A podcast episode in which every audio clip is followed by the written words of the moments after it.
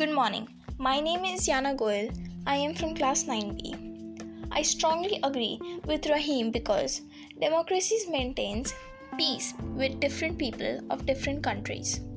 And if democratic governments had wars, then the peace in the world would be destroyed. Democratic government also cannot afford spending the country's money on wars as they are chosen to maintain peace and for the benefit of the country. This is my answer from my behalf. Thank you.